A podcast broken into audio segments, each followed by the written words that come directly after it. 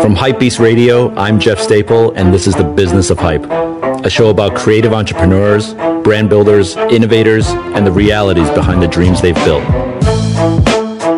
If you know, met, or have had a conversation with Ben Baller, you will know that Ben is a character. And with everything this man has been through in his life, you understand where that character comes from. The music industry, the sneaker industry, the automobile industry, the jewelry industry. These circles just attract interesting people no matter what. And Ben being at the epicenter of all these made him a magnet for success, notoriety, fame, and infamy. If you're one of the million plus followers of Ben on his Instagram, you already know he's wide open and honest. He wears everything on his sleeve, from his wife to his family to his past to his business. So why should this episode of the Business of Hype be any different? Buckle up and get ready for the roller coaster ride that is Ben Baller. I mean, first let's do a proper introduction for those who don't know. who are you? What do you do? Um, my name is Ben Baller. Um, I like to think that people know me outside of jewelry, but I've come to the conclusion that I've become so popular and um, like accumulated so much of a fan base from the jewelry mm-hmm. that people forgot what I've done in the past. So yeah, I am a jeweler. Um, I consider myself a father and a husband first, um, but I'm an entrepreneur. You know, I've had some interesting people call me a modern day Renaissance man. You know, and I guess it could fit.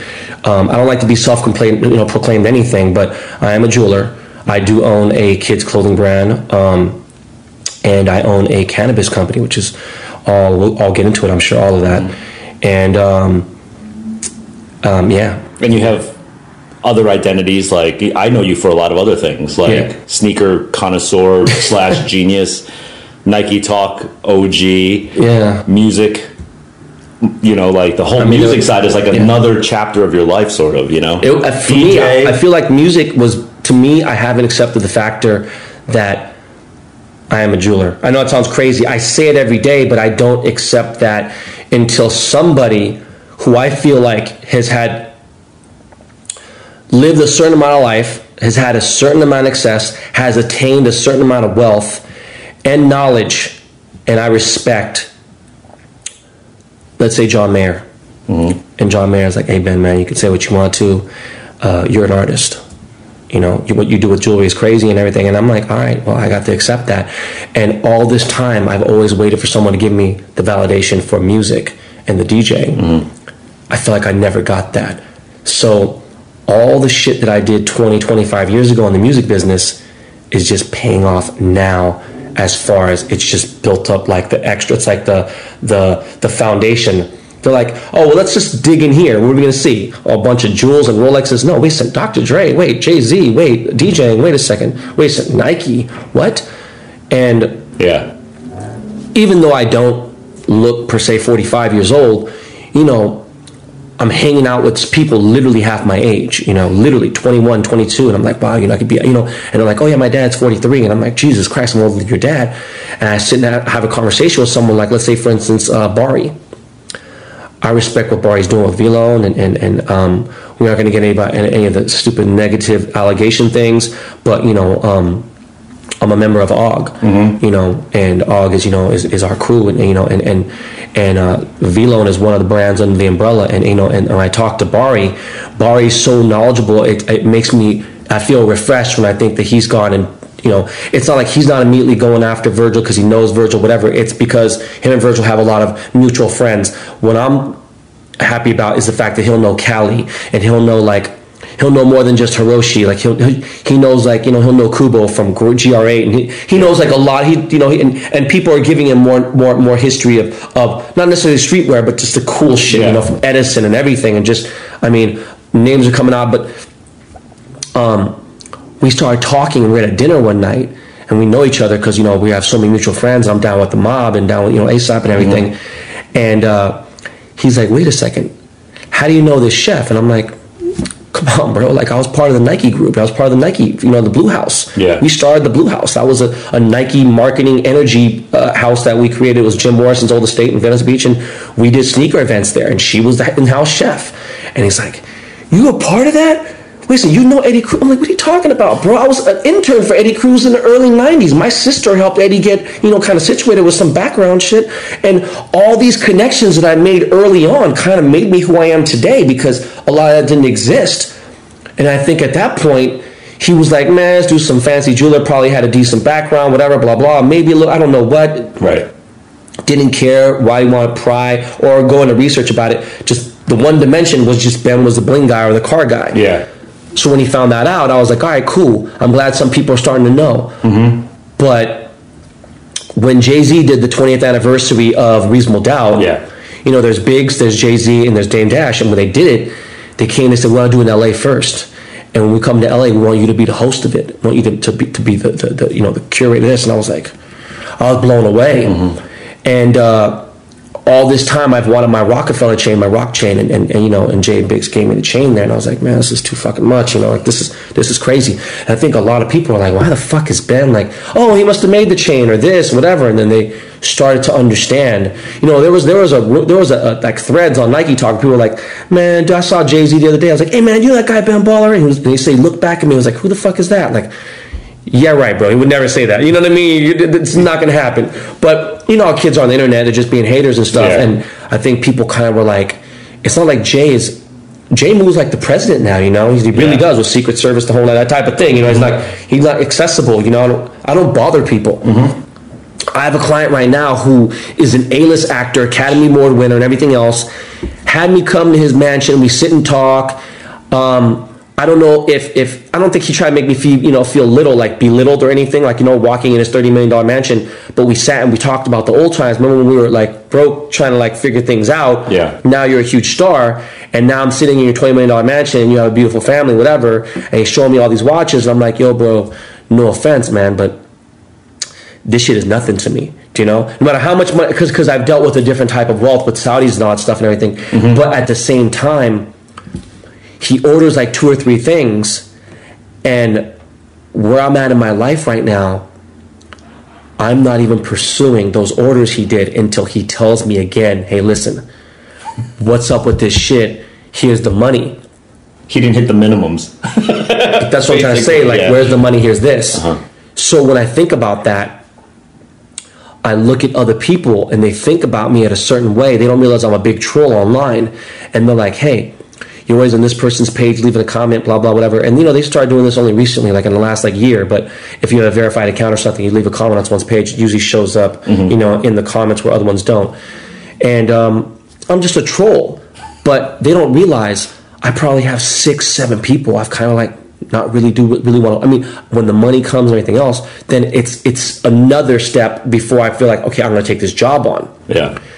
And then there's political things where I'm like, all right, well, and I hope he doesn't get offense by uh, take offense by this, but you know, like I don't wear Jordan so much anymore, but I do like to have that plug. You know, it's a good plug to have. My kids, whatever. Yeah. So of course I'm going to make Michael Jordan and his family some fucking jewelry. Do you know what I'm saying? And, Yeah. and they're not going to have to hit the minimum, you know, or whatever it may Right. be. You know, I'm going to make whatever it is because I want to have that good rapport with them. Yeah. Do you know? And there's other things deeper than that. There's golf things. There's basketball stuff, games. I don't know. They're just. It's just a good thing to have.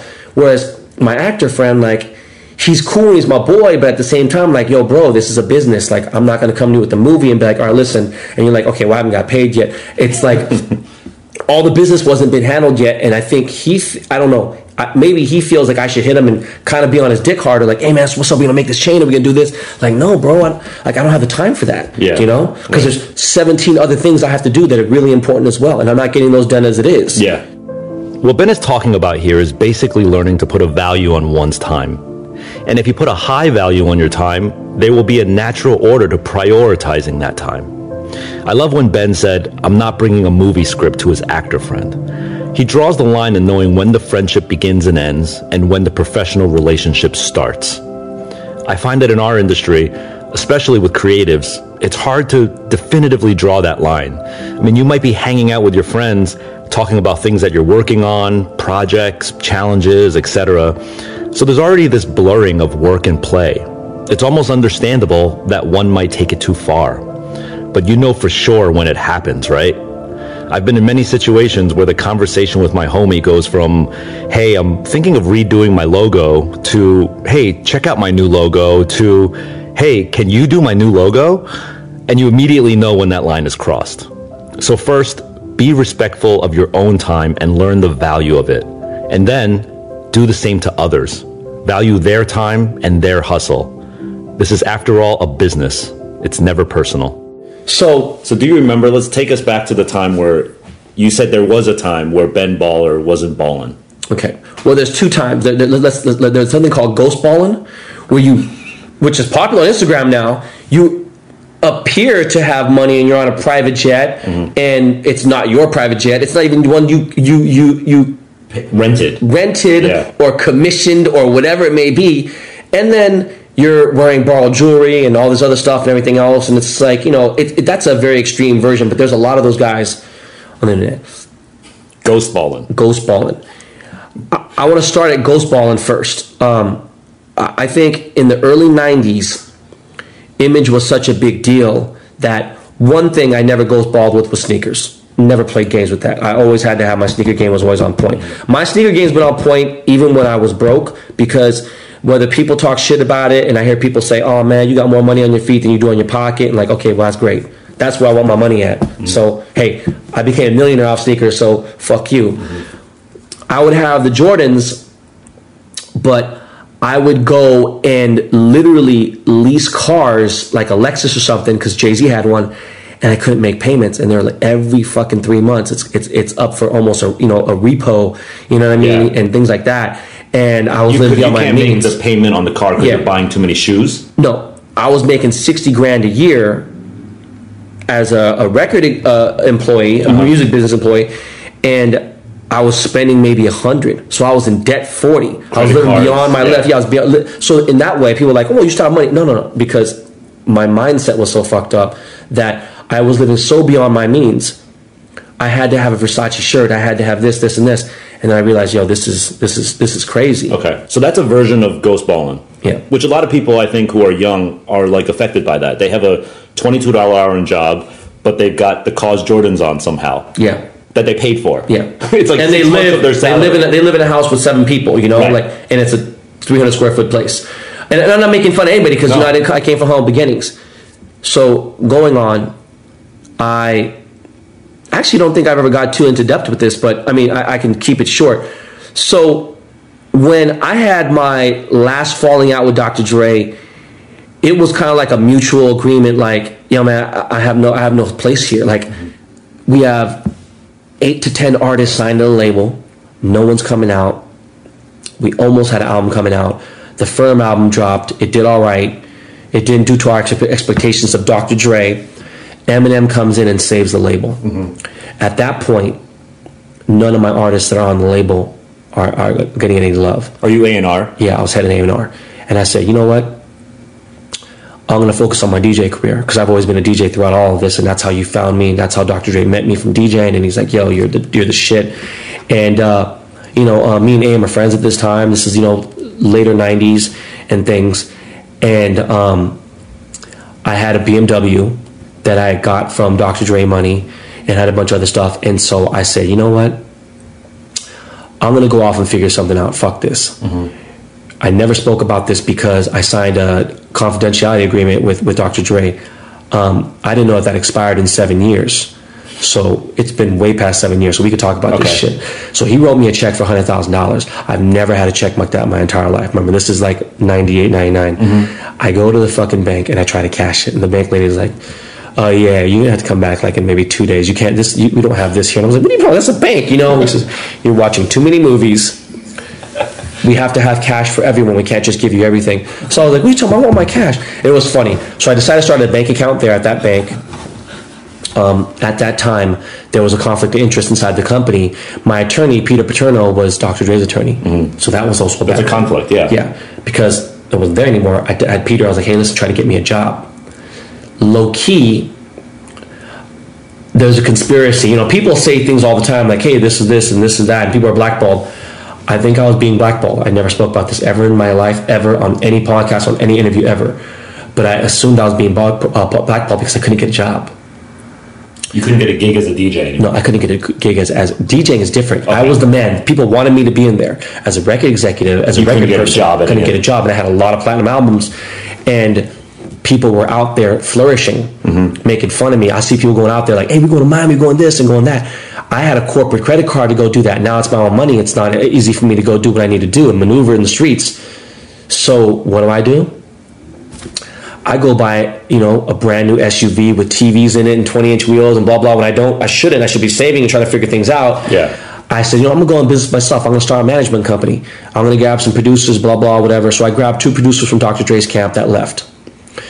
Um, we started doing some work here and there, but really it wasn't as easy as I thought. We weren't incorporated. We didn't have like certain things. You know, we just did it completely, completely, not even like uh, uh, unorthodox. It was just completely unprofessional and everything. You know, hey, well, we'll have this company, we'll have them write this thing out to this, and we'll start a bank account. And I didn't know you can't go, you can't go to the bank and be like, oh, I want a company called Mash Entertainment. Okay, well, where's your LLC and where's your business and where's your, where's your, you know, where's your articles of this? And I was like, oh, what all that? You know, I had no idea. I was Yeah. so uninformed. Right. Bottom line is, I had no real job, even though DJing is a real job. Don't get me wrong, but it was cash on the table. Mm-hmm. So I was living like a drug dealer. I was Yeah. living cash on the table, not paying taxes, whatever it may be. And not knowing when your next cash deposit would be. I did know because I was DJing three, four nights a week, so the money was good there, but it wasn't for my lifestyle again. Again, now I have no one to back me up. I have no advances to take from a label. I have no nothing. At least there, I can charge a meal at fucking, you know, at Cipriani's or wherever I would need to go and be like, oh, I'm here with, uh, with Nas. Yeah. I want to charge a meal and then write it off. I was literally, you know, I would say that money went within seven, eight months. The hundred thousand dollars. Yeah, Why did he fast. give you a hundred thousand dollars to leave? Like, was it a severance? It was a severance. Okay. And he said, I want no hard feelings. Right. But meanwhile, I was going to different labels. Yeah. And these meetings got real funny. And I said, okay, I have to decipher. Are these people that want to fuck with me? Or is it because of Dre? Like it was weird. Mm-hmm. Yeah. So I didn't really know what was going on. I didn't let anybody know that. I was embarrassed. Mm-hmm. Um, I'm trying to keep up, you know, a certain lifestyle. So I was dating this girl. She didn't make a ton of money, but she made money. I, I would say she had helped me pay car notes sometimes because I was I was I was like down in, in the dumps. I had never asked my mom for money ever. My parents never helped me. It got to the point where I was like, "Hey man, I need to borrow three thousand dollars."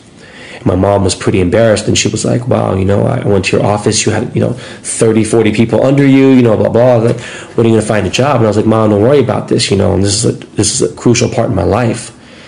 I um What did you need three thousand dollars for? I had to pay my, my car payments were behind. Wow. On this SUV with TVs in it. This was the BMW. Okay. So, but you're already living this lifestyle. yeah, yeah, So, I lose my apartment.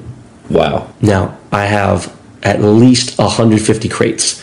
So I have insane amount of records, like mm-hmm. crazy amount of records. For kids listening, this is pre Serato. You Oh, have if way you're a DJ, pre-Serato, yeah. You have to have crates of records. Yeah, like right. heavy. Right. 30, 40 pounds and think about, you know, having seven, eight crates at a club. Yeah. You have to have a car, you have to have transportation or someone to bring you there. It's, it's, it's, it's, it's, That's a it's, a, process. it's, a, it's a process, it's a movie. Yeah. So, all in all, real quick, I lose my apartment. I had to find out where to put the records. Um, I'm able to store them at a friend's house, and you know, with the exception that he has access to them, which sucks because you know records are like my, my gold. So pretty much my rotation of my eight go where with me, and I move with my sister. I never spoke about this before. My sister was already somewhat successful. She had a house and she's doing well. And she's like, "Hey, you don't need to pay any rent here. You're my little baby brother." She was about to start her life and get get married and everything. She's older than me, significantly. Oh, not significantly. She, she's uh, five years older than me, and you know. But think, and I now it's 27. If she's 33 or 34 and I'm 27, I'm trying to get my, you know, I'm like trying to still figure out myself, and I don't even know if I'm accepting my mortality on this world and what my purpose is. She's already established and ready to go. Like she Yeah. doesn't have time for my bullshit. Right. I'm bringing chicks over, doing this. And um, she's like, I need you to set your own phone line up. I was using a scam. It was really bad. I was doing a low income housing phone line.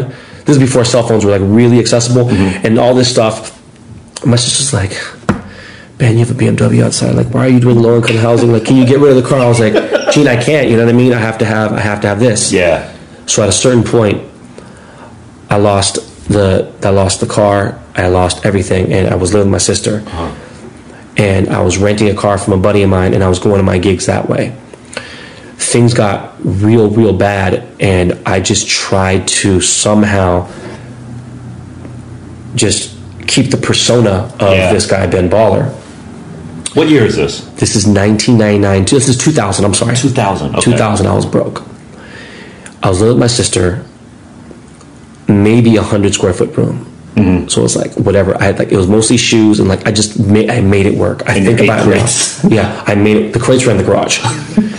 so There's a, I want to. There's an aspect here about being Asian too, right? Like I think there's some people listening. Like, what's so bad about moving in with your sister? Yeah. But as an Asian male or a minority, let's say, with immigrant parents, it's like a major ego trip, hundred percent. right? Like you really are putting your ass in your in your fucking tail and like And I can't really let people know. Like when people are like, "Yo, what's your crib about Where you live?" Blah blah. I'm just like, "Oh no," but, you know, I just kind of avoided that question. yeah yeah okay um eventually I can't pay insurance on my car anymore. This was a time, a weird time in life. This was right before no one steals cars anymore. It really there's no money in it. Okay. This was right in that cusp. I wake up one morning, my car stolen. holy shit And I had no insurance. Oh, wow So with that said, I'm getting letters from the from the company and they're like, hey, what's going on with the car, blah blah blah, whatever insurance, and I'm just avoiding it. At that point, they put a lien on my on my name for like sixty thousand dollars, wait, wait, baby, and I had no insurance, I had nothing. My credit was fucking destroyed because of that, right? Mm-hmm. Like Completely negative. destroyed. Yeah, negative. Like it was bad that point as well. So you lost the leased car I lost a lease that car. was uninsured Yeah, and it's supposed to be leased. It's supposed to be insured because they, they'll take your lease away, you know, whatever. Yeah. I just finessed it, but I just was just not a, you know, Yeah. hitting anybody up. Car gets stolen. I lose my car. I said, all right, dude, I'm like destitute now. You know what I mean? Like now I'm really just, I don't have any, like the only thing I do have is my, my mind, you know, my body and, and any talent I have with the gift of my mouth. Mm-hmm. I'm still DJing. I can't make all my gigs. So I'm giving DJs who are coming up gigs of mine. These are DJs are pretty big now. And they're taking my gigs and listen, you're gonna give me hundred dollars from your gig because I'm giving you this. Like that's cool. They're excited to get the gig. yeah I was able to make my Friday and Saturday. That was the easier gigs to make. Weekdays were impossible to get because people had to couldn't get around. So a buddy of mine from the hood, yeah, a buddy of mine from the hood, he was selling drugs. And he's like, yo, man, if you want to do this, I can give you uh, five grand for this much. And I was like, I was like, holy shit, fuck DJing, you know, I'm gonna do this. So I got into, I got involved in drug dealing. And um, So in 2000, you're a broke, Broke. homeless, kind of on the run from the bank, yeah, drug dealer. yeah. Okay.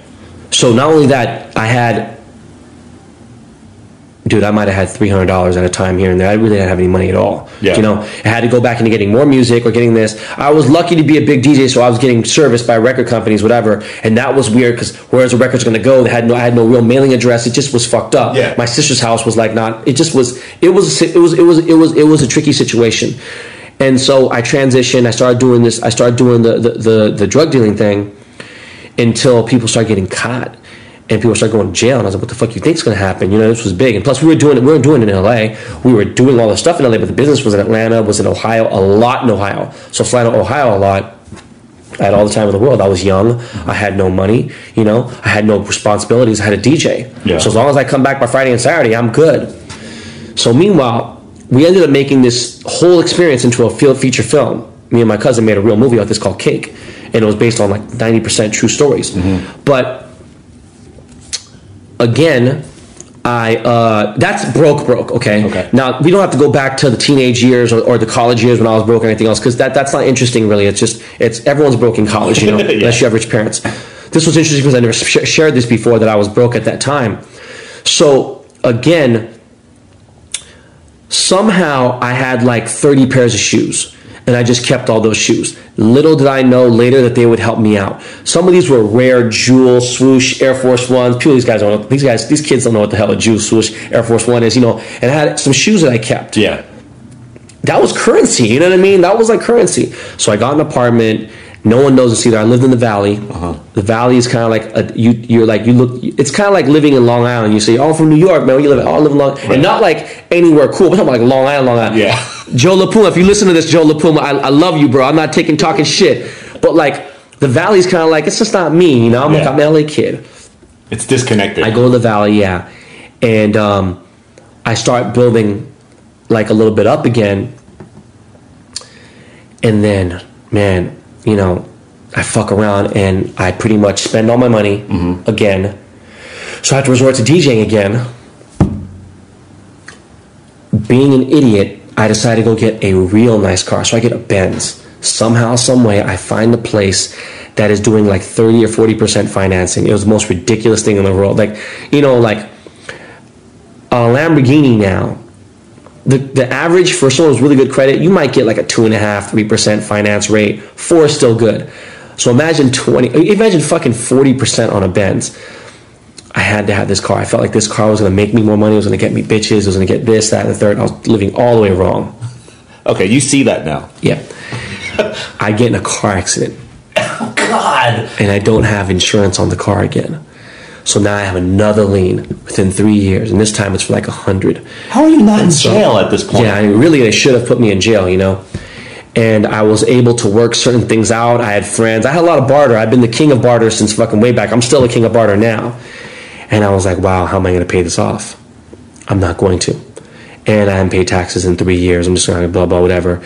And even if I were to pay taxes, there's nothing. Like, I'm just I'm a, I'm so upside down. It wouldn't matter, you know. Like, Yeah. what are they going to do? Give me negative and then give me back? So all within a short amount of time, Okay, sorry, I just need to interrupt here for a sec. If you follow Ben on social media, you can see the lifestyle this dude now lives today. But as you can hear him recount his history, and it wasn't really that long ago, we're talking 2000, 2001, this dude has no money to his name. He's living check to check. He's running from the bank. He has no insurance, and then he turns to dealing drugs to make ends meet. I want you to imagine where his head was at back then, and where his head is at today. The lesson here is that no matter how bleak it may look, times change, and you can change. And sometimes the tipping point might just be around the corner, and it might, in fact, come in the form of a sneaker. I started Nike Talk around 2000. Mm-hmm. And the shoe thing was helping me out. Small time businesses here and there. I was doing, you know, slanging some kicks here and there just to get kicks. Yeah. And then I finally started making a little bit of money. And um, thanks to Nike Talk, you know, it was, it was community. And, and This is like saw- pre-flight club, pre-stadium goods. oh, way, way, way. Bro, this is when Domini. if you know yeah, Domini, yeah, Domini Flight Club. this one. Vintage Kicks USA. VintageKicks.com. this one Domini was telling me, yo, I'm jumping in the car right now. I'm going to Minnesota, then I'm going to Detroit, and then I'm going to Florida. And I'm like, for what? Because I'm about to get these year of Air Force Ones. You know, they do like the year of the, the Chinese New Year, or do like random things, acorns. He found out there was this. I'm like, are you fucking kidding me? And he's like, yeah, man. And this is when he was like partnered up and working with Ricky's in New York, you know, Ricky's NYC. And it was just a bunch of crazy shit. Yeah, this is how shoes were moving Yeah. before stadium goods kicks. before the internet really had Yeah. like you know where you could get you know and I was the first person to ever post a stockroom pick. That room stockroom pick and it became banned on Nike Talk. No more stockroom picks. It's no good for nothing. Method mouse, all this shit. Um, I got the jump that SB dunks were coming. We had already made the dunks hot. I will take full responsibility. Me, Rev, a few other people, we really made these dunks. Like dunks were the shit, Yeah. and it was mostly because of Japan because they had the COJP versions. And we're like, listen, any dunk that came out at Foot Action, Foot Action had their own exclusive ones. They were sold out in minutes. Mm-hmm. It was such a big deal. Undefeated hadn't opened yet. Dunks were huge. Yeah. So when they're making a completely new line of dunks called the SB Dunk, and they're doing New York Knick colors, doing this and all these other cool things, I was like, "Are you kidding me?" It wasn't really much rocket science. I figured out that Valsurf, Rip City, any real skate shops were going to have these shoes. Yeah. Anything too congested in LA, Yeah. I avoided. Okay. I went all the way, even upwards to Modesto, Sacramento, all the way down to San Diego. Yourself Yes. I went to 40 stores. to scoop shoes. I, they said at one point, someone had said, they estimate from Nike, they said, I, they probably estimated I had about 40 to 45% of all the existing Nike SB dunks that The ever inventory. released. The, the first series ever of all the super everything. So I posted a picture in my living room, and people were like, what the fuck? Like they've never seen anything like that before. It looked like a shoe store. Yeah, I, I just warehouse. you know when people do it now, whatever. But this is you know 2000, 2003. Yeah. people and no this. Amazon Prime shipping. Like Yeah. you're going in a car and scooping these Now there's a crazy part. I used my girlfriend's credit card to do all these, and she's like, "What are you gonna do?" I'm like, "Babe, I'm gonna give you money on top of this." I was just about to ask you, how are you going to buy all these shoes? Yeah. You use your girlfriend's credit card. Yeah, and I used everything else. I had my cash and everything. But the thing is, the trick was, all right, we're gonna sell half of these, and half of these never existed. They're gonna sit back, and she's like, what? I was like, I'm just taking a chance. They're just never gonna exist. These are investments. Yeah. So I sold everything immediately for like maybe $150, $100 premium on top of the shoe, made money, gave her money. She was really happy. And she's like, let's do this again. And I was like, all right, well, we'll just wait. Eventually, later, I ended up making a shit ton of money on the extra back stock because supers were gone. People were tripping. I'm talking about beyond the hype and everything. Then it was like, all right, you know, people didn't forget about it. It was just like you couldn't get them. Yeah. So these are like the Danny Supas, the Reese Forbes, the chocolates, right? Like Yeah, Gianni- Gino Iannucci, Yeah. and then also uh, Richard Mulder. yeah. So I have a skate background too, you know what I mean? So people are like, man, fuck you, Ben Ball. You think you know about everything. I was like, I don't know about everything. I just happen to know about music, skateboarding, cars, and certain things and shit, and, and I'm cool with these people, you know? Like, and um, that got me a lot out of debt. Wow. And then Nike approached me, do some marketing with them, and that helped me out too. So slowly but surely, I stopped doing the drug dealing, started doing everything else, and um, I got really involved with Nike. I was really excited to do all this shit, and then just like music, the business of Nike turned me off completely. And I don't even care at this point if they if they don't like this and they look at this. And they, I'm just being truthful. I What do you would get that? The business of Nike turned you off. The politics? The the the the speech, the the the the grammar, the the etiquette, the Ben. We saw that you came in the office today wearing a polo, and I was okay. He goes, we make polos here, so that's directly competition. Please don't ever wear polo in the office again. Know, blah blah. Okay, Ben. We noticed that you put that we're going to have a party at the Blue House. Nike doesn't do parties. We do events, and it was just going on and on and on. And there's other shit, and there's political, and just all this stuff. And I was like, man, fuck this. Meanwhile, me and Meth Amphibian, who was you know a big deal back in the day, Yeah. Meth and me had a company. We had Meth Amphibian. We got our own shoe through Nike. We are gonna do a Terminator, and the process was such a fucking jerk. It was like a jerk. And later on, I found out that's just what it was. Cartoon told me, a bunch of people told me this is what it is to get a mm-hmm. shoe, and I was like, you know what, man? I think one, my ego was way too big. I had way too much entitlement. Sounds like all these little millennials now. I finally woke the fuck up and realized, yo, you know what? Maybe I'm a little bit crazy. Meanwhile, fuck them, fuck Nike, fuck everyone. I said, I'm sick of everyone. I just got sick of the business, got sick of the shoes, got sick of the way they were doing shit. Uh-huh. They were like, man, fuck this. This ain't, everything's unlimited edition. They say it's limited edition, it's unlimited. They're just pouring out shoes. And I said, there's no way I can survive selling sneakers anymore because it just, it's just, everyone's doing it. There's just too much. I Yeah. just, this, I'm over it. And what year is this? 04. Okay. So I put all my sneakers up um, through Yahoo auctions in Japan. I had a friend named Hiroshi who owned a store called Essence in Yokohama, which I helped become like make famous. Uh, back in the day, Hawaiian Mike was doing LTD magazine, and we did LTD. He had his back where he had like the the the, the glossary of all the dope stores across the country, the world. I'm sorry. Yeah. And Essence was in there solely because I think me and Meth Amphibian made that store famous. They started doing well. They didn't have a Nike account. They were just a traditional, you know, like reseller. Reseller, yeah. So, and that still didn't even exist in, in LA yet. You know what I mean? Domani was the first one to really bring it here. So, um, Hiroshi helped me sell about 60% of my collection. Then the 40 of my major goods went on eBay. That went 130, 140 pages on, on Nike Talk. It went General Forum, which went crazy. And I was like, I'm selling my fucking collection. Meanwhile, some dude named Steven, um, I won't even say his last name, Okay. but he he dropped over two million dollars on my sneakers, you know, and somehow, some way back then, um, I don't know how it was with tax or anything, but it eBay was different. PayPal wasn't checking your, you know, they weren't. You didn't have to have your social security number in there. There was Yeah. a lot of things that were going on that were unregulated. Bottom line is, you know, It was almost like cash. yeah. So I had that money. Uh huh. Over two million. Yeah. And um, on top of that, I had money from before, and I'm back now. Yeah. My girlfriend, who is a huge model, is traveling all over the world, billboards everywhere. She's a big model, and I get engaged, and I think I'm going to get married. And at that point, I was such my, my ego came back, my big fucking big head and everything. I was doing like you know I had motorcycles. I thought I was cool, whatever, and I had lost sight about this this my relationship. She leaves to Milan in, in Germany for like a, a modeling shoot or anything, and I'm out fucking around the streets, not caring. At that point, right then and there, she had made it uh, up in her mind that I'm not coming back to live with you, and I don't want to be with you anymore. I didn't realize how serious it was until she got back. When she got back, she had been telling me a bunch of shit she wanted me to do. I hate living in this place. I hate this. I want to get this, this, this, and this done, or whatever. And it was all like shit that I should be doing to grow up. Yeah. Why would I want to grow up? I don't want to grow up. Fuck that. By the time it was too late, I moved out. I got a condo in Beverly Hills. You know, I started doing all these things, and it was too late at that point. Mm. And it was learning this. I, I lost that, and that was more important than losing money. Everything. I was so de- I was so depressed. I was like, wow, I really lost a good thing. Yeah. Um, life blesses you in weird ways because I live a, a blessed life now. Um, so you uh, survived music, you survived drugs, you survived DJing. Now you're out of the sneaker game. You're Right. sitting on a, a good amount of money, And I'm depressed. and you're depressed.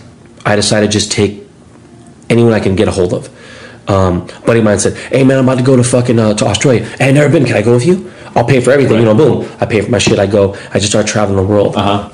At one point, I come back and I'm like, damn, all, the, all this traveling, I have no idea what I'm going to do. Mm-hmm. And then I think about it and I say, hey, listen, man.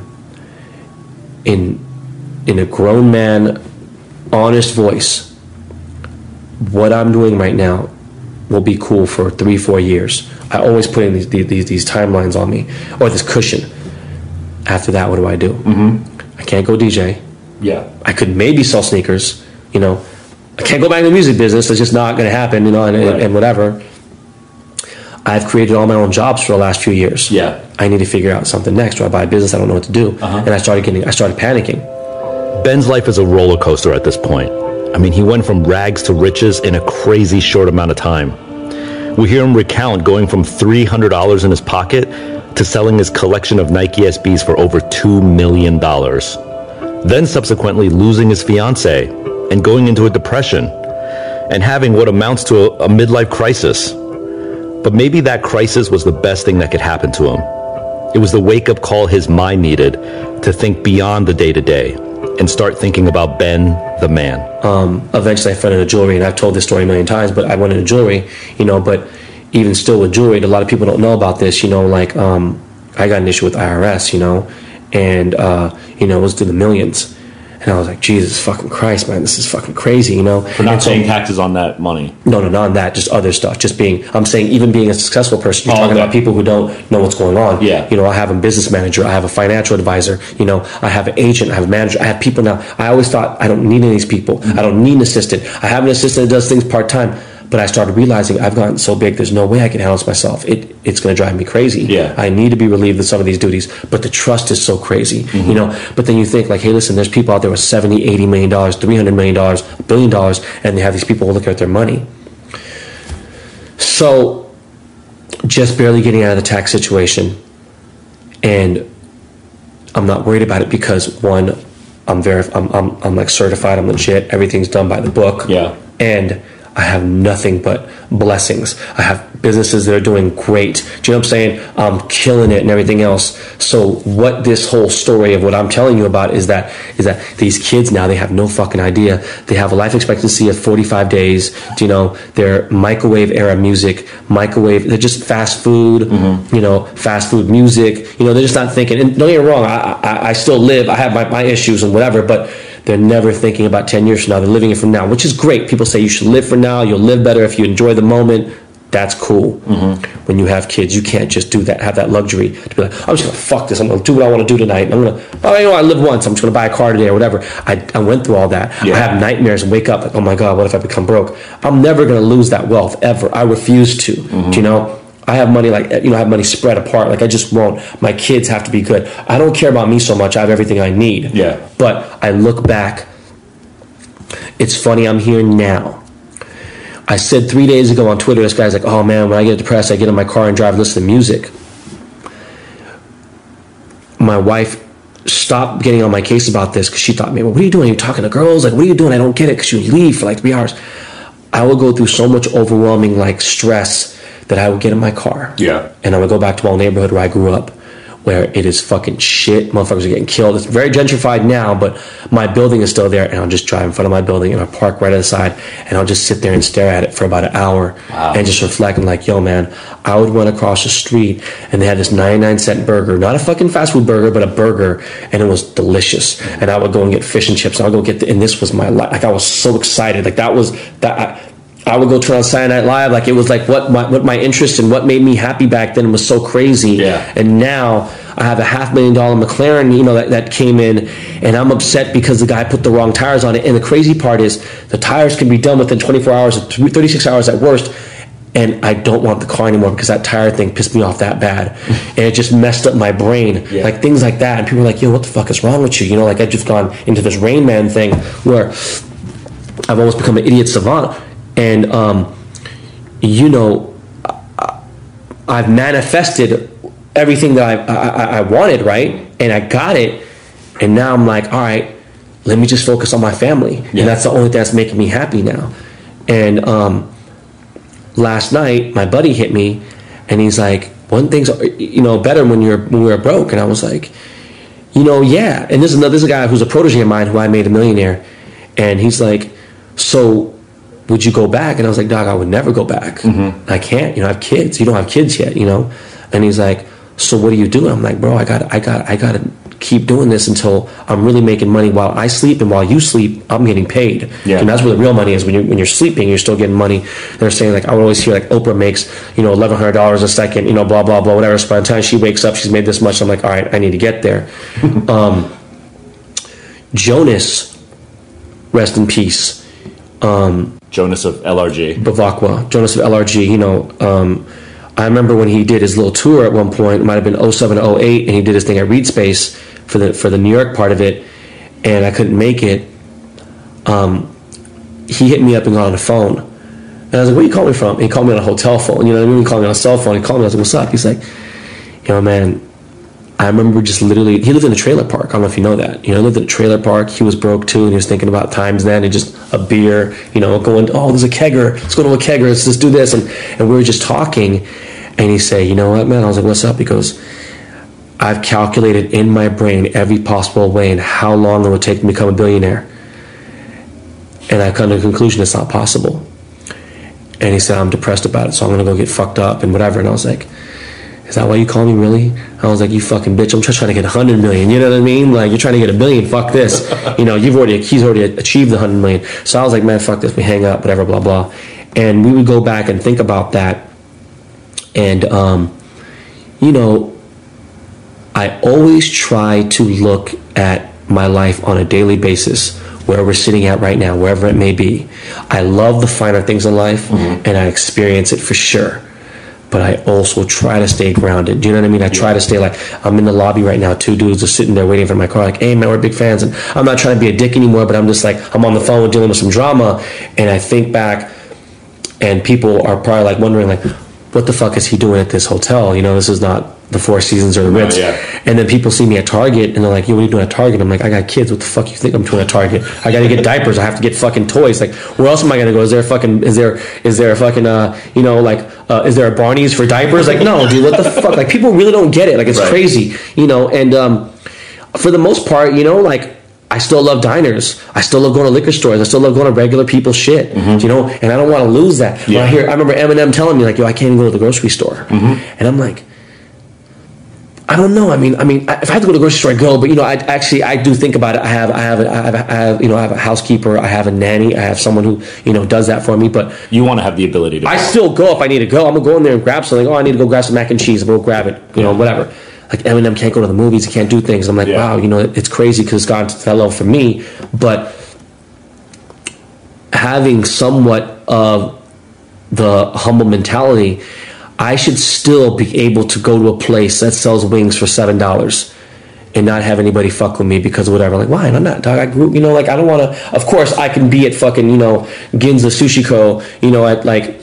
What is it? Three grand a seating for omakase or something. You know what I mean? Or be at the Hotel Paris and they have suites for hundred thousand dollars a night. But a lot of that shit I just don't enjoy. Some of it I do. I get it. I'm like, okay, don't get me wrong. I, I- have a little bit of culinary taste in me, and and you know, I've grew up around foodies, but I, I'm still, you know, I still want to have that hood Korean food and things like that, and Yeah. still be attached to that. But you know, um, I don't think I could enjoy it as much if I didn't have my money in order, my business in order. Everything has to be in order because it's all that's where it all roots from. It's fucked up. So you know, I have less time for friends. Um, I have less time for even my family. So my most important things right now are making sure my business are well. All my businesses are well oiled. They're all running well. Everything is in order and everything is kosher. Because Ice T is one of my mentors, and he's also the producer of my new TV show, which I guess I'll talk about another time. Um, he said something really powerful one time. He said, at a certain point, if you're dealing on drugs or you're doing something illegal, you're doing scams, you're robbing people, whatever it may be, at a certain point, you need to have a legitimate hustle. If you can't turn one of your hustles into something legitimate, you're never going to succeed. Mm-hmm. And there's never, ever in history has there ever been one good story of one single person, meaning whether it be Pablo Escobar or anybody else. It never ends well for a drug dealer. No matter how much money you make or anything else, there's never been one success story. Meaning at the end it happened, you know, whatever. It's Yeah. like it's always a bad ending if you don't get out of it. So it's like a scientific formula. Like it will end badly. Yeah. You got to spin it properly. Yeah. So I've just not necessarily become square. Do you know, I've taken the broke times, and those are the times that made me, and just keep pushing through.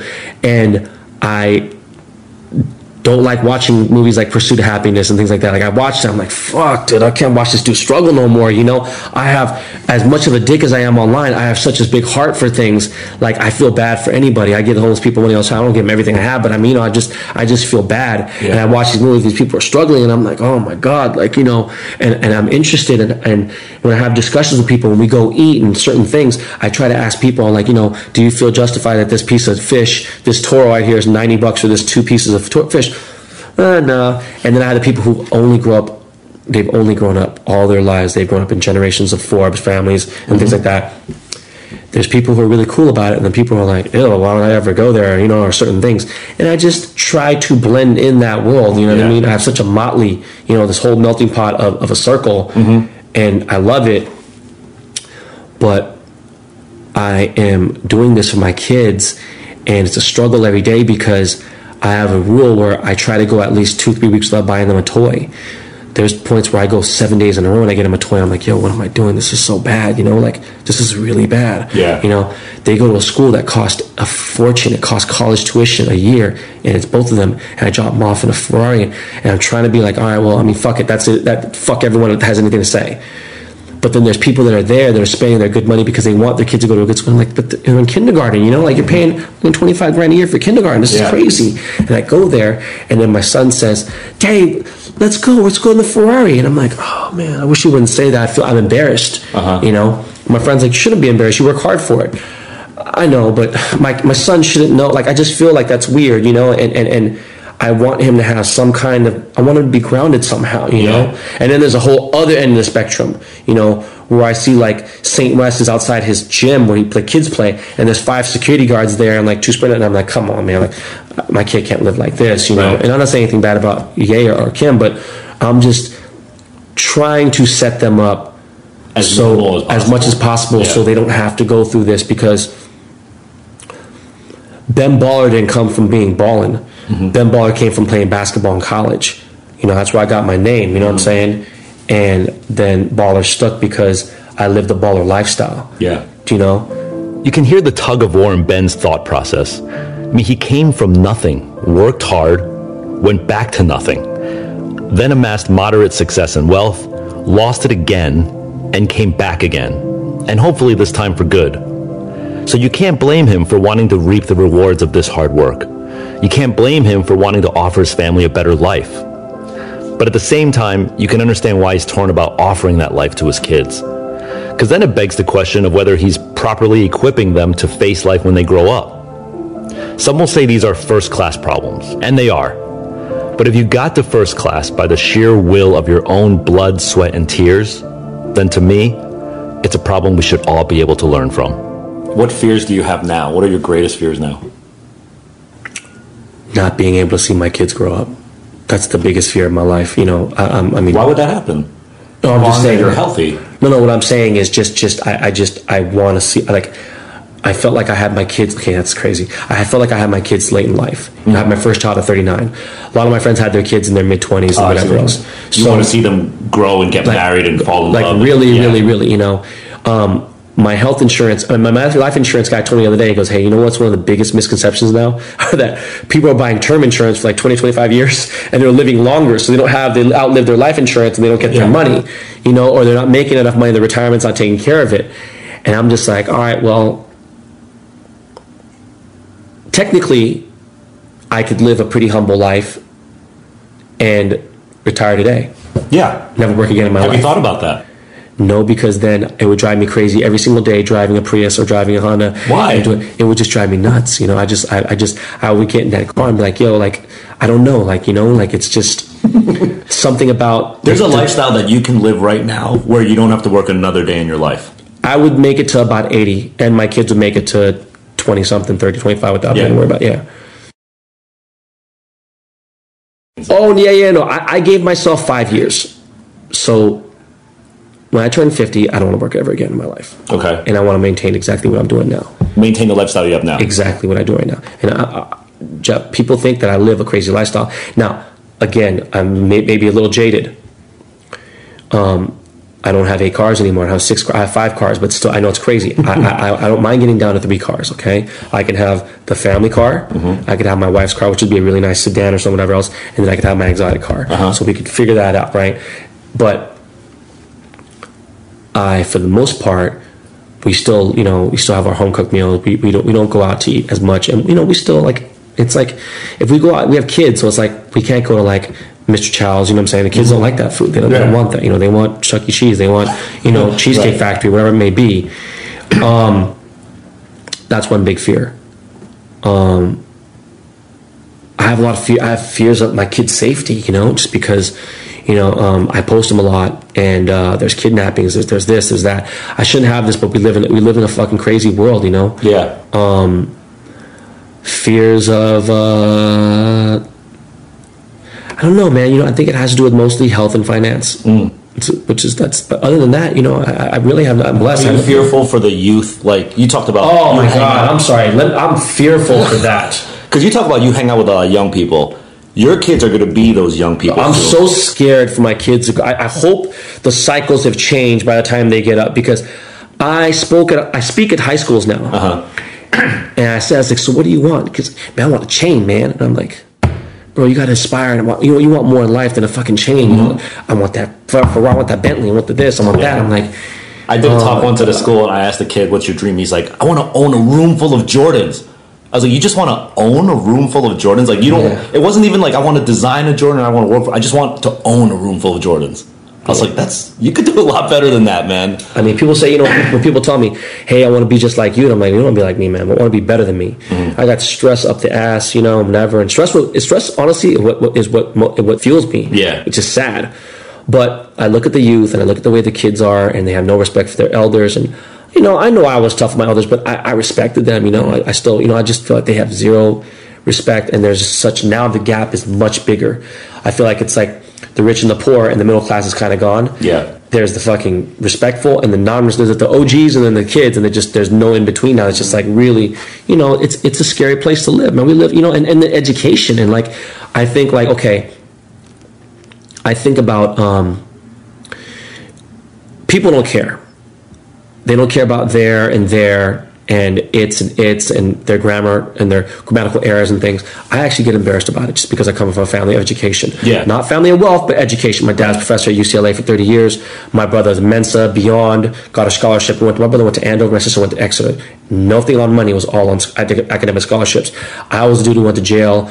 I went to seven different fucking junior highs. I got kicked out of every school. I was in trouble all the time. Uh-huh. Doesn't mean I was I was dumb. Right. But when I look at like, I'm so impressed when I hear someone's really like a really deep vocab- vocabulary, and I'm like, wow, look at that word. You know, I'm so impressed by that. It's it, people are like, you're impressed by that, and I'm like, I am, because they were able to to, to you know they were able to, Educate to yeah. yeah to, to say that and, and, and, and express themselves that word in a sentence. It sounds so fucking classy. It was crazy, and like I remember like um I had a client who was like a king. He was royalty in Azerbaijan, and I was like okay, I just immediately assumed it was Saudi Arabia, and people are like, "You graduated college." I'm like, "What the fuck is that?" I didn't study geography or, or you know or history in college. Like, why the fuck would I know that that wasn't in Saudi Arabia or the Middle East? I was by Turkey or whatever. I just, you know, it was a lot out there. Yeah. Ben gets on his soapbox here and discusses the widening gap of the youth and the adults. The lack of respect, the lack of responsibility, and even the lack of grammar. I can't help but think that while there is some truth to what he's saying, we also kind of sound like two old guys in a barbershop complaining. So if you're a kid under 25 listening to this, I want you to chime in and comment here.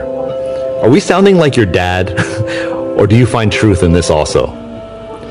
Whatever the case, he does follow up here with some truly solid advice. I often get asked what is the most crucial source of inspiration for me, and I always say travel. You need to get out and see the world. Knowing that life is bigger than you and bigger than your immediate environment is so critical. And for me, it needs to be a constant reminder. One thing I think that if kids did, don't buy thousand dollar pair of fucking KAWS Jordans. Don't buy the. I'm, Brian's my boy, but go get a passport. Mm-hmm. Go visit a country every year, one year. You, you could do it for, for a surprisingly low amount of money if you just Yeah. do it. You know, I've been to 35 countries. I don't think I lived life until I started exploring the world and started seeing how poor really, how how how poor, how rich, how people really live. Yeah. You know what the dollar really means and what this is and how how culture, how people have fun. Some people don't have their phones. People have this, don't have that. You know, you hear about a family member like, oh, well, I get a laptop, but we can't afford it. And I'm like, what? You're getting a laptop tomorrow. You know Yeah. and it changes their life. That little thing, you know, and um, when you have kids, that's when I was like, whoa, my life just began all over again. Then you have another kid, and life starts all over again. Um, but as those kids happen, I'm like, fuck, that's another ten years of work. You know what I mean? That's another, you know, I got, I got, I got to pay for that. So, um, I, I would hope that these kids can get educated to a certain point, finish fucking high school. You know, Jesus Christ. The problem is now, like, you know, when you were growing up, you had a currency where you were trying to get money. Now I feel like with social media, there's like a new currency. If you're 14 and if you have 50,000 followers, you think you've made it already. Yeah, you, you could sit on the couch and take a selfie for hundred dollars or whatever it may be. Yeah. And um, And it's a whole new commerce. So what do you say to those kids who are like, yo, I'm good. I got 50,000 I say you're, followers. you're fucking tripping. I get free shoes. I get free, Yeah, you know, like, yeah, you're fucking tripping. why? Tell, speak to them. Listen, none of that. That that's like monopoly money.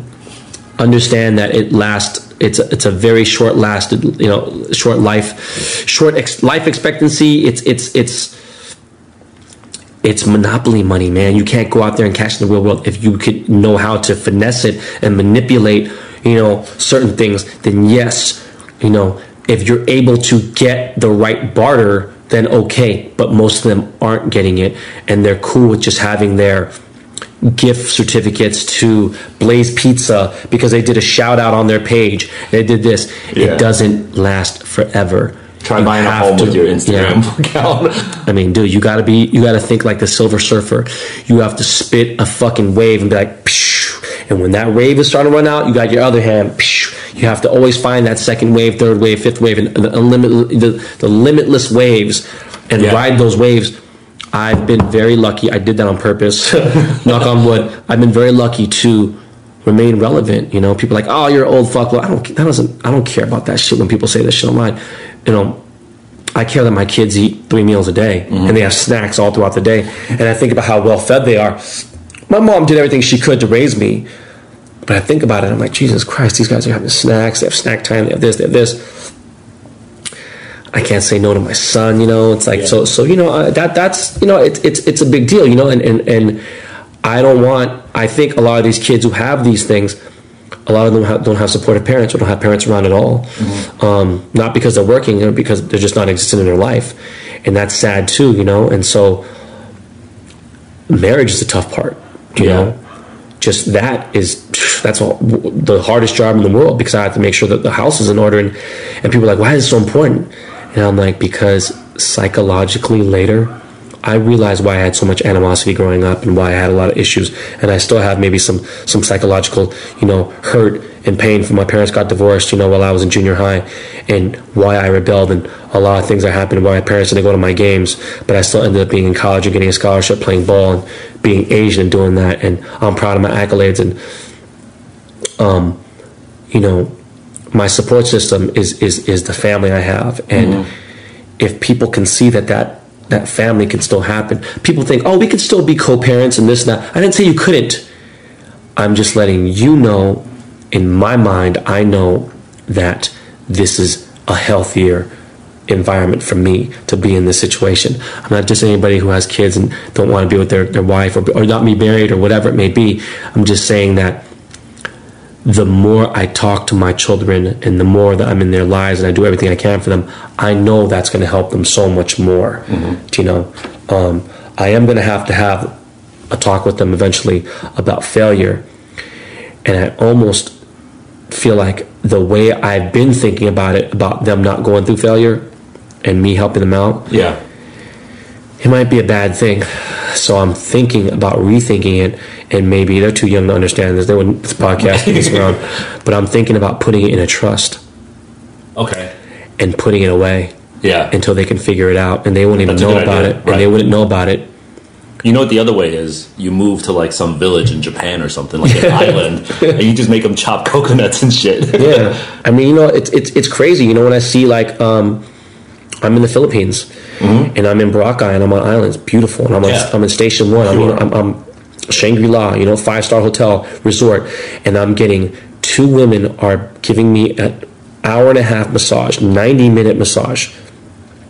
Not an 80 or 70 minute like Burke Williams and try to be call it 90. I'm talking about a real 90 minute massage. Two women, then getting a pedicure and a manicure, and then paying them $25 Literally, yeah. and it's two women, and then they're doing this and everything, and then you get an hour massage for like ten dollars, to women, and it's like, yo, you have to be kidding me. Yeah. The amount of money, and you see like someone's salary is like 150 200 dollars a month, and they're working hard in a month, and I'm like, yo, this is crazy. Mm-hmm. Yeah. You know, and you get shit, you put shit in perspective. You're like, Uh-huh. yo, I should move here. No, never. I'm saying it's you know it's it, that's, that's a bad way to think, but I'm saying like, you know. I could buy an island here. It, it, it's it's it's scary, you know. So I just it's just like I've always lived for the day or the week, as long as I get past this week or that week. Now my problem is I'm thinking too far ahead. I'm like, all right, ten years ahead, twenty years, boom. Okay, I'm gonna do this. All right, if I calculate this, boom. All right, cool. Check this out.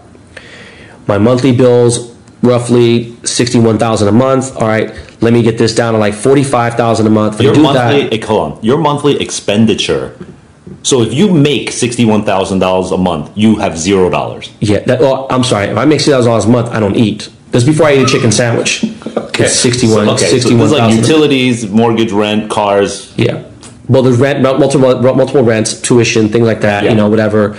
Taking care of other stuff. Okay. Um. wow. So if you make sixty k a month, you don't eat. You got to make more than that to have a, si- a chicken. Well, sandwich. yeah, yeah. I have to eat. So, I mean, yeah. So that that's what it. So let's say I'm, I'm saying like, okay, I could easily get down to 40, 45 grand, right? Then if I do, boom, I calculate. All right. So let's just do 20, 20 years from now. Okay. Yeah. This is what this number is. I do it all the time, and I'm like, all right. So what if I get down to thirty? And I'm like, I can't get down to 30, right? I can get down to 30. Let me get down to 30. If I get down to 30, right? Right? Let's say I get down to it and I find a place where I can put a lot of money up for whatever. I, I calculate that money that I was put for the down and I have an eight grand mortgage Uh-huh. with property tax and everything and, and, and homeowners insurance and everything, right? And I say, all right, boom, I get down to seven. All right, boom, I get this, this, I could get to 30. Okay, cool. Okay, that's when I can retire Uh-huh. and really never work again for, you know, if I live to, to be 85 or 90 Yeah. Fuck that man. Let me let me try to figure this out you know and try to You're crazy. this. yeah it, you is- just, it is. You just drive yourself crazy doing that all the time. yeah. I mean sometimes i'll sit there and be like yo listen i'll justify it with my wife. I'm like babe i don't want to buy this movie on amazon. Like why the fuck am i pay 17.95 this is just ridiculous. I'll never ever ever ever. I will order more room service than anybody in the world. I will never touch the fucking amenity fucking cocktail fridge i will never touch that Like six dollars for this Avion. My cousin, my cousin, my cousin, we go there. My cousin goes there, and we, we go to a hotel. We'll be in the wind, and he'll open everything in the fridge. I'm like, why, bro? Why? Wrong, yep. I get everything before I go in there, just because. And, and on top of that, their selection isn't really what I want anyway. Yeah. But like, I'll do room service all day. That Yeah. justify that, but that is crazy. And then she's like, "You just bought a half million dollar car, and you're really tripping on fucking a seventeen ninety five dollar movie on Amazon. I'm like, yeah. And I thought about it. and I finally put it in perspective. I said, you know what? If we go to the movies right now, it's going to be hundred bucks for me and you go. But I feel like some endorphins have got out, and I feel better. Yeah. We're sitting in the house. No, when it gets to twelve ninety five, I'll buy it. And she's like, I'm gonna buy it. And, and, and it just things like that happen, and it just it's crazy, you know. And like Yeah. the other day, I had, a, I had I had a battle. I was like, yo, um, a buddy of mine gave me an iPad for Christmas. It was a 2017 uh, 9.7 iPad. It's not the Pro. And I was on a plane. I don't even say who, but I was on a plane with a very influential figure. We're on first class flying from Miami, and I pull out my iPhone 8 Plus. I have a 10, but I have 8 Plus for just Amazon and Netflix.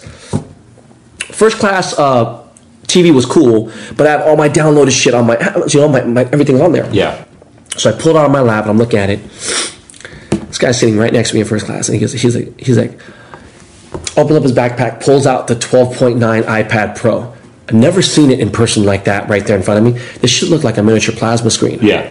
And I got angry because he started watching his Netflix shit. He started watching Black Mirror, watching. I'm like, And the glare is just like hitting your face. really like a plasma screen Yeah. though. Like, and I was like, yo, are you kidding me? I was like, let me see this thing, you know. And it had, I couldn't believe the processor was fast.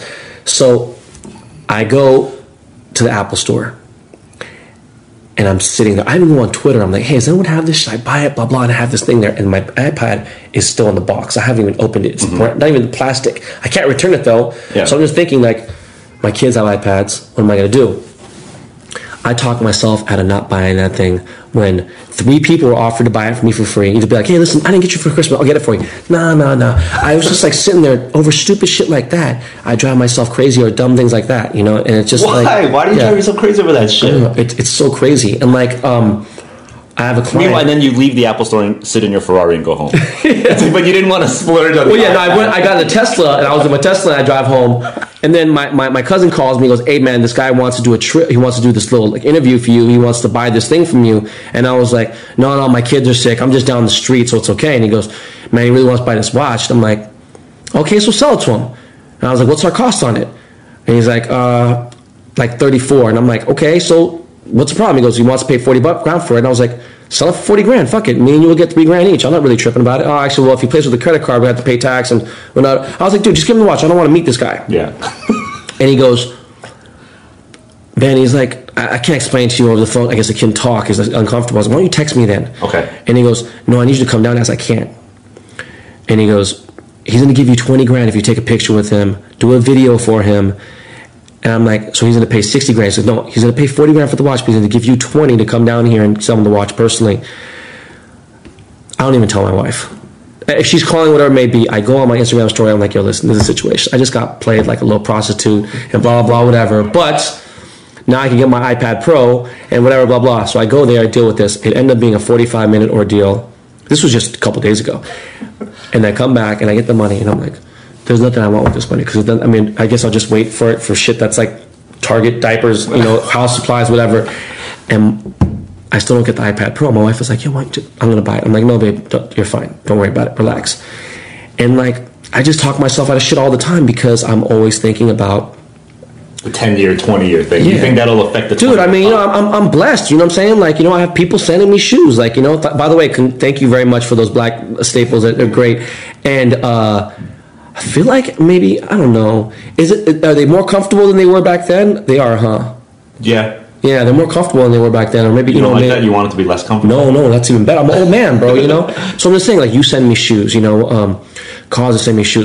Who, you, anyone will send me shoes. Virgil, somebody send me shoes. It's like I don't gotta worry about it. You know. Yeah, yeah. Like at worst, I go buy Vans for like 45 bucks. Right. And even Vans will sell me, but I figure it's more of a headache. I feel like what they want from me in return. Like, dude, like when I'm getting like liquor companies to give me 25 grand for a post. Do you know what I mean? And then fly me first, fly me first, or fly me private jet, put me up in a five star hotel, do like this, build this content up.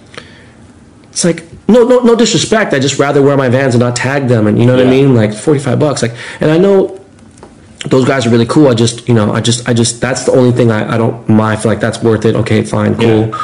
Yeah. You're free. Shit, that's my wife. Okay. That could be important. Can we pause this tape for one second? yeah. Hey, babe, sorry, honey, I'm still in the interview. I apologize. I'm in the. You called. Is it tape? So while Ben talks to his wife for a second here, I want to take a moment and reflect on what he just talked about. Sure, brands might start hitting you up to send you free stuff, and that's great. But this goes back to the value of your time. Nothing comes for free. There are strings attached to everything, and it's important for you to understand those attachments.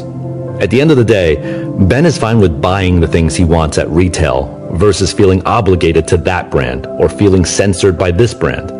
He's good. And don't get me wrong, I think Ben will concur. I truly appreciate gifts as a gesture. It means so much to me that you thought I should receive this thing, but not with an obligation attached. That just ain't cool. Okay, let's see if Ben is finished with the call.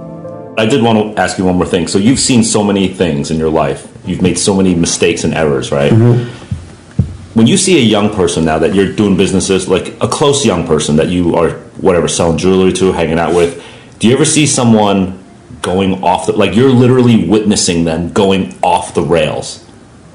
And you're like, I can help this person because I've seen what I've gone through and I see this person going through the same thing. I'm sure you see it in so many facets of your life. You see these people just like doing dumb shit. Do you ever want to extend a hand to be like, yo, let me help you? Or do you feel like he needs to make this mistake? Okay, so I can't tell you a specific one because it's almost obvious because people kind of do know. Um, I've cut my list down of who I make jewelry for now. You know, I'm booked all the way till 2019 now till August, and it's not even. It's just turned 2018. You know, I've been booked. Um, so I think people kind of do know the people who are regulars with me with jewelry. Yeah. I'm not worried about Drake. Drake is very wealthy now. Yeah. Drake has never, ever, ever got to worry about nothing, and his entourage is so big, and he's still good. Whenever a new rapper, because SoundCloud has developed all these new rappers, when they come and they want to spend money, I think they get the misconception that some chains are this way and some chains are that. And with the Instagram thing again, they got jewelers who are giving chains away for free for promotion. Yeah. I don't do It. I don't need to. Right. Why would I need to do that? I'm the biggest jeweler there is out, period, bar none. There's nobody in my lane. There's nobody at my level. I don't want to hear it. It's not even up for discussion anymore. I've established that and I've secured that throne. Um, can someone take it? You know what? I don't think they'd take it. I think I'd give it up because I'm just starting to get older and whatever. With that said, when these kids come up and say, hey, so what's this going to cost? Let's just say I say $45,000, $50,000. And I'm like, I don't mean to get into your business. I always do this. And it's very nosy and it's really unprofessional, but it's, it's, I do it from a very good place. So anyone has a problem with it, fuck you. I don't need your business anyway. Go fuck yourself. Go to someone else. They're like, oh man, yeah, man, I got a hundred thousand dollar advance. I'm like, okay. Um, that advance is for you to live too, right? Goes, well, I'm doing shows here and there. I was like, but I mean, it's it's a, it's a little egg, nest egg that you can kind of like put away or something, right? Yeah, no, no, don't worry about it. You know, I'm cool, whatever. I'm like, all right. I'm telling you, as a grown man, you're technically grown by the state of Cal- by the state of the United States of America. You're a grown man. I'm telling you, you want to spend fifty thousand dollars on this chain, and that's half of your entire advance, which is pretty much most of your budget for your album. You're sure about that? He goes, man, why are you fucking asking me all these questions, Ben? Man, y'all want this fucking chain. All right, because I don't want you crying about it later if things don't work out. And if that, I'm not saying it's not, because you should have, you should think you're gonna shit, you're gonna be the best rapper in the world. But I don't want you to fall off later and be like, yo, Ben, I want my money back for this. You have to realize a lot of my work is labor. Yeah. So my money, scrap metal at 14 karat might be $30 or $28 a gram at currently, but I might be charging you $60 a gram because my labor was involved in that. You know what I'm trying to say? You're going to get your scrap metal back and your raw patents, which is still great. But I do a different level of work. I'm not Cartier, I'm not Tiffany where they're charging $300 a gram. You know, it's different, but I'm telling you, this may not be the investment for you. Right. You're actually trying to help them to not fall into this. And I was like, bro, if you can find a 2008 to 2012 Rolex Date 82 mm-hmm. and get one for under 25,000, you can wear that. It's a costume write off on your business. You're going to stunt. You're going to have a big face roller like Jay Z. And guess what? There's no way you're going to even lose a $1,000 on that watch. Things like that Right. it's a good investment that way. It's like buying a pair of. Uh, um, I'm trying to say something that's pretty much like like secured. I, I'm just saying, if you can get a pair of Yeezys at retail, a, a rarer Yeezy, not the new ones, you're pretty much you've secured that. You know you're going to get your retail money back. You know, Yeah. I'm just trying to talk about that. I had a kid come in who was a rapper. He had a Korean kid with him. Korean kid had somehow ten thousand dollars. He was sixteen years old. I, I don't ask me how. I don't know how. He bought Bitcoin at twenty five cents a share, and he spent five grand of his money, half of his money. That was everything. I can't imagine now ten thousand for a sixteen year old is still definitely a lot of money. A lot of money. They say a lot of Americans don't even have ten grand saved to their to their name. But when I was 16, 10 is a shitload of money. Yeah. He dropped five in that Bitcoin. Wow. Yeah, he's got ninety-two million dollars now. He's like twenty-two years old. So, so his buddy, who was the rapper, is still making music now. I think he has almost a million followers and whatever, and he does things. And he was like, "You fucking crazy! I ain't about to put no fucking Ponzi screen, this, that, the third, blah, blah." And we had this discussion, and I even told him, I said, oh, "I don't know. My cousin's more about the cryptocurrency thing." We've accepted cryptocurrency at my store Bitcoin since 2014, and we've made a lot of money off it, you know. But I feel like now it's going to be regulated. There's going to be a big crash. I don't care what analysts say anything; they want to push it, you know, but they can't. It's like gold bars. People are fucking buying gold bars. It's a great investment, but the IRS was going to downtown LA in New York City, and they're cracking out and going inside people's vaults and they open your safe, and it's like 300 bars of gold. Like we're taking this because you don't have no, you know, we need to fucking. This is money. This is currency. This is real live money. This is cash. You need to declare this. So there's no way it can't happen with Bitcoin. Mm-hmm. Going back, I tell every peop person this. I see two kids last year buying Lamborghinis, G wagons, buying this, buy their mom a crib, buy this, this, this. I'm like, oh my god, okay, that's great. You bought a crib, dog. What are you doing? And you know what? I can talk about something, and maybe people will like, you know, um, see better light in this to, to end that, I do tell these younger people. The older people, that's I, it's not, it really is none of my business. The younger people, I'm just more concerned about. Yeah. The ones who see like they don't have a father figure in their life, they have a guardian, they don't have a big homie guiding them around, and I'm like, Jesus Christ, bro. I, I, can, I could help you though. Do you know what I mean? Yeah. There, there is little things that you, you could do here. It's kind of like a bartender giving a drunk guy another drink. You have to sort of be like, "Yo, chill." Yeah. Or it's Dr. Phil having an alcoholic and a drug addict on his show, and then I don't know if you heard about the allegations, and they gave the guy drugs, the other gave the other alcohol before they came to the interview. What kind of shit, scumbag shit is Right. that? I'd be a scumbag for doing this, but at the same time, I'm not. I'm in a luxury business. Yeah. Nothing I do is a necessity. It's all for vanity. You know what I'm mm-hmm. saying? I understand that. Wow. I feel like this section needs to be heard by the listeners of our Soundcheck Music podcast. A little financial planning courtesy of Ben Baller.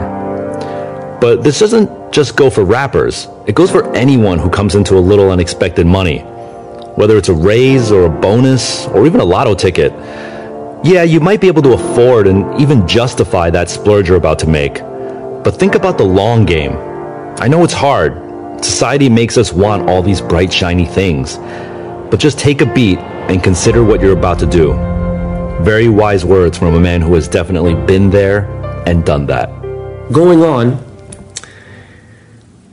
two years ago, me and Neek became friends again. We've known each other since he was 13 years old. And Nick, Neek Neek, Neek. antisocial, No, social antisocial club. club. Okay. comes to my house in his Charger SRT8, and uh, it's like a fifty thousand dollar car. You know, he's happy. Antisocial is doing well. It's doing well, and he's like, "Yo, dog, things are going really well." Blah blah. I'm like, first exotic car he ever got him was mine, and this was maybe like six years ago. I came to the Stussy to go to the offices, and I had a meeting with Adam and uh, do you know Adam Weissman? Yeah. So me and Adam had a meeting, and I was like, "Yo, get in the car." He goes, "Oh shit, rad!" And, you know, I was like. This is fucking Neek from Nike Talk, you know, it's crazy. Like, you know, like Yeah. this is Neek, you know. I, I, it's like crazy seeing you now. You know, you're like older. I forget that Neek is like in his early twenties. Looks like he's fucking thirty five, ready to be in fucking you know a Mongolian tribe. He's crazy. I make fun of Neek. I love Neek. I don't care. I, I can make fun of him. He's my brother. So, in a matter of a year, I'm telling him, I said, listen, man, you gotta be careful, you know, this, that. But oh man, taxes are crazy. I'm like, yeah, dude, you can't avoid taxes, you know? And he's telling me what he does. And he lives in this like fucking thousand square foot apartment with pizza boxes everywhere. And the fucking floor was like, you step on the floor. I'm like, yo, what was that? And he goes, I don't know what you're talking about. I'm like, the carpet has been so engulfed in beer and alcohol that it's like, it's like you step in puddles. I'm like, bro, you can't live like this. You're making money now. He starts getting his big money. Mm-hmm. Neek gets, you know, major paper. He buys a house, buys it cash. Buys his car, finally buys an exotic car cash. You know, and I'm like, hey, bro. So, but he sees me doing stupid shit. The thing is, I'm able to write off certain things. I'm able to finesse certain things. I'm able to talk and do an influ- influencer program with Lamborghini and say, hey, listen, man, the car is at $420,000 and the MSRP is at 370. You're selling at a $50,000 premium. Okay. Now let's forget about the premium. And like, are you crazy? People, said, that's cool.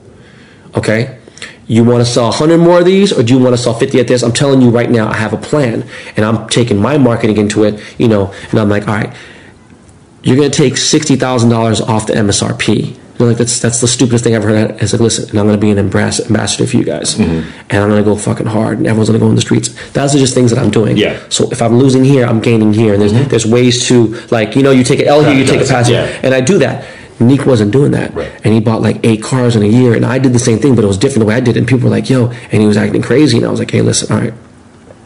Then he started avoiding my phone calls. So I finally catch up to him on the street and I put him in a headlock. As I come over here, like on some big brother shit, because I can do that to him. And I was like, hey, dog, you need to stop fucking tripping, bro. You need to get your head out of your ass. You need to stop fucking acting crazy. And he goes, Ben, Ben, Ben, hold on. And he pulls out his phone and he shows me his fucking PayPal account. And I'm like, you're running this shit off PayPal, like eh, you know, anti-social, like million dollars in one day. You know what I mean? I look at it, and I will not. It, it was almost like I, I, can't explain the the disbelief I had. Mm-hmm. And I was like, all right, do me a favor. Do the do the face recognition again. You know, for that, yeah, face recognition. I was like, give me the phone.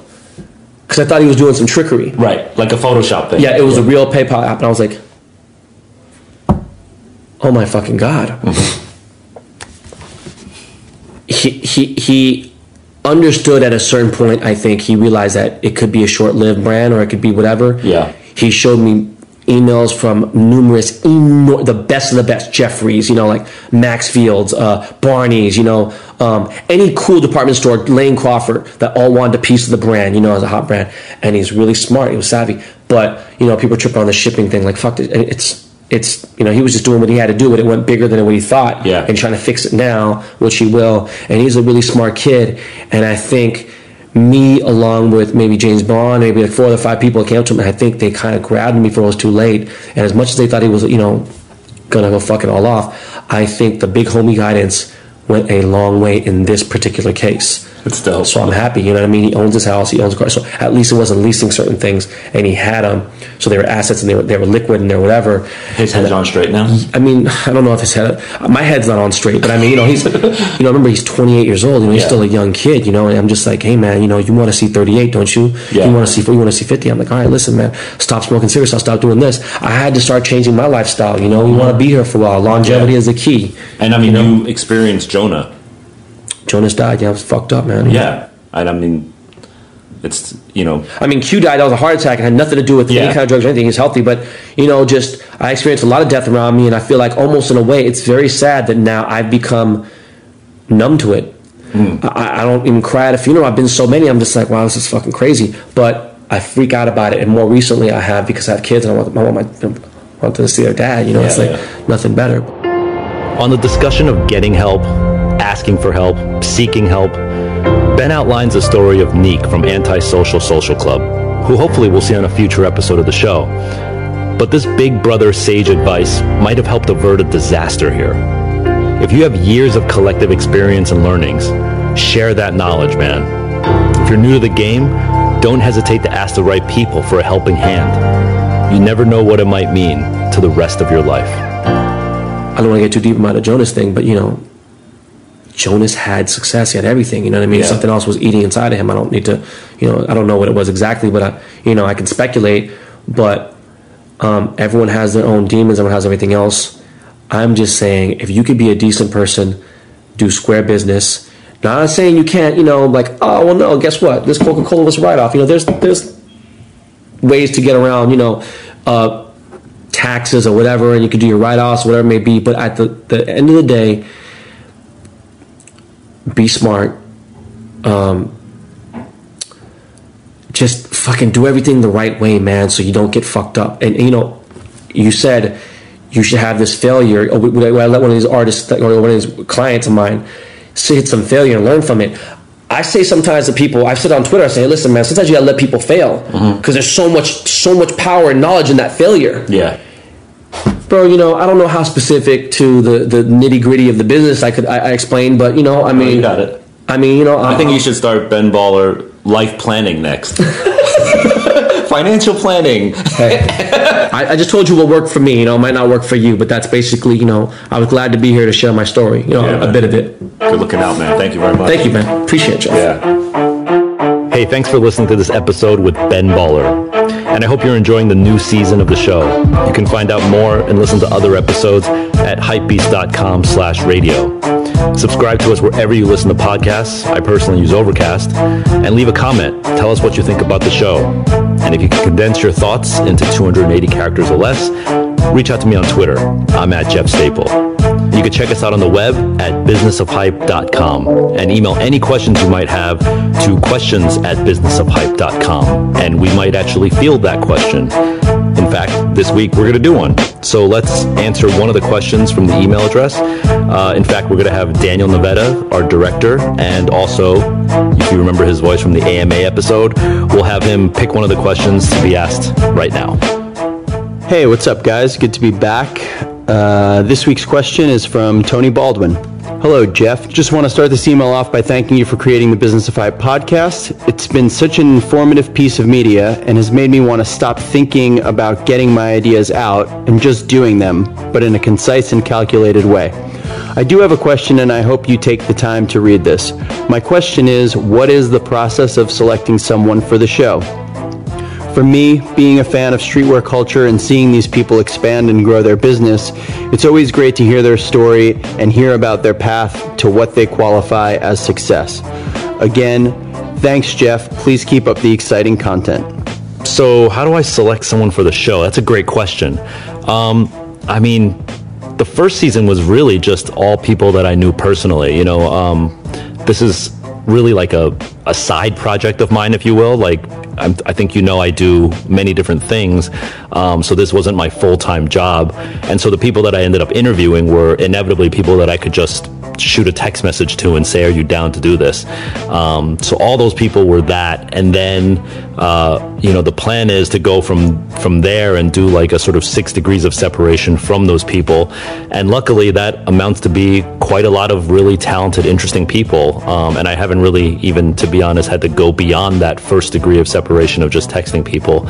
Um, so it's been an honor. I love the guests that we have. I think uh, one of the things that I pride myself on is providing you guys with like a wide variety of guests internationally, domestically, um, you know, uh, from high design and high art to like the streets and the hood, people who have, um, you know, MBAs and people who have, uh, you know, prison records. I, I try to cover everything on the show um, just so you get a nice cross section of what it means to be a part of this business.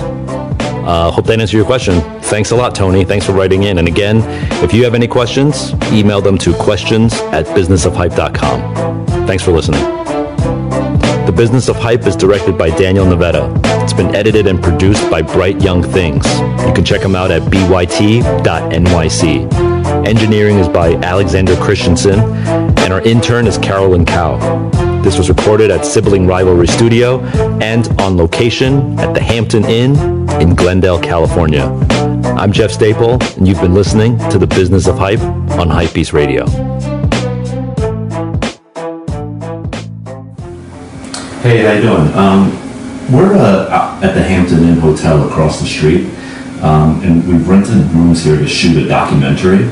Um, and we can hear your music even inside our rooms. And we're just shooting for another hour. I was wondering if, like, maybe till like 12, 12.30, if you could maybe turn down the outside speakers. Yeah, that'd be really great. We appreciate it. Okay, thank you very much. Okay. Yep. Bye.